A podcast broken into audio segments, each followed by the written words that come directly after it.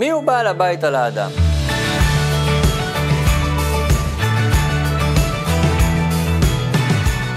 מי קובע מה נחשוב, מה נדבר, מה נעשה? האם הכל טבעי וזורם? האם אנחנו חיים על אוטומט, או שהבחירה בידינו? האווירה ברחוב מנסה לשכנע אותנו הרבה פעמים שאין לנו שליטה על עצמנו. תזרום, תחיה, תהנה, אל תהיה כבד. אך האמת היא שכל אדם מסוגל לשלוט בעצמו, ותתפלאו לשמוע, זה גם לא כל כך קשה. בואו ניקח דוגמה מחיי היום-יום, משהו שכל אחד מאיתנו נתקל בו כל בוקר. השכמת בוקר. יש אנשים שקשה להם להתעורר בבוקר בשעה שהם תכננו. והם מנסים לטעון שזו בעיה בריאותית, עייפותית, כל מיני שמות הם נותנים לזה. אך אפשר לראות שאותם אנשים ממש, אם יש להם למשל טיסה חשובה ביום שלמחרת, ובשביל זה הם צריכים לקום מוקדם, הם קמים מוקדם בלי בעיה. או אם יש להם פגישה חשובה, או אירוע שהם צריכים להתייצב פתאום בשעה מוקדמת, הם מצליחים להיפטר מבעיית העייפות. מה השתנה? התשובה היא פשוטה. החלטה. אותו אחד שלא מצליח לקום בבוקר, הוא לא החליט בלילה שלפני שהוא רוצה וחשוב לו לקום למחרת בבוקר בשעה מסוימת. או שהוא החליט את זה, אבל לא החלטה תקיפה עד הסוף. בבוקר שהוא היה צריך לקום כדי להתייצב בשדה התעופה, שם הוא כן החליט את זה. ולכן הוא יכל לקום, ואפילו בקלות. זאת אומרת, שכל אחד יכול לשלוט במעשים שלו. כל אחד יכול לשלוט בדיבורים שלו, כל אחד יכול לשלוט אפילו במחשבות שלו.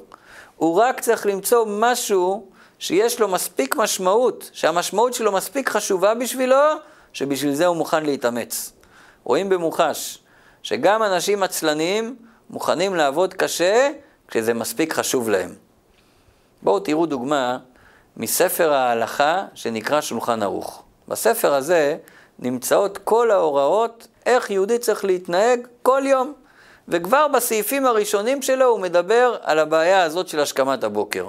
בבוקר הוא אומר לנו, צריך לקום בזריזות. הרי הבורא החזיר לנו את הנשמה לעוד יום של שליחות, ויש לנו את הזכות להיות שותפים שלו בתיקון העולם. אבל מזהיר אותנו השולחן ערוך, תדעו שכל בוקר כשתרצו לקום בזריזות, אתם תשמעו קול נוסף בתוך הראש. זה הקול של הנפש הבעמית. והיא תנסה לגרום לכם להתהפך לצד השני. כל היופי שהוא מנתח את זה גם בצורה פסיכולוגית. והוא מסביר שהקול הזה אומר לנו בחורף ובקיץ שני דברים שונים, הוא פועל בשיטות שונות. בחורף הנפש הבעמית טוענת שקר בחוץ, ועדיף להישאר מתחת לשמיכה. בקיץ היא יודעת שלא נקשיב לתירוץ הזה, ולכן היא טוענת שהגוף עוד עייף וכדאי להמשיך לישון.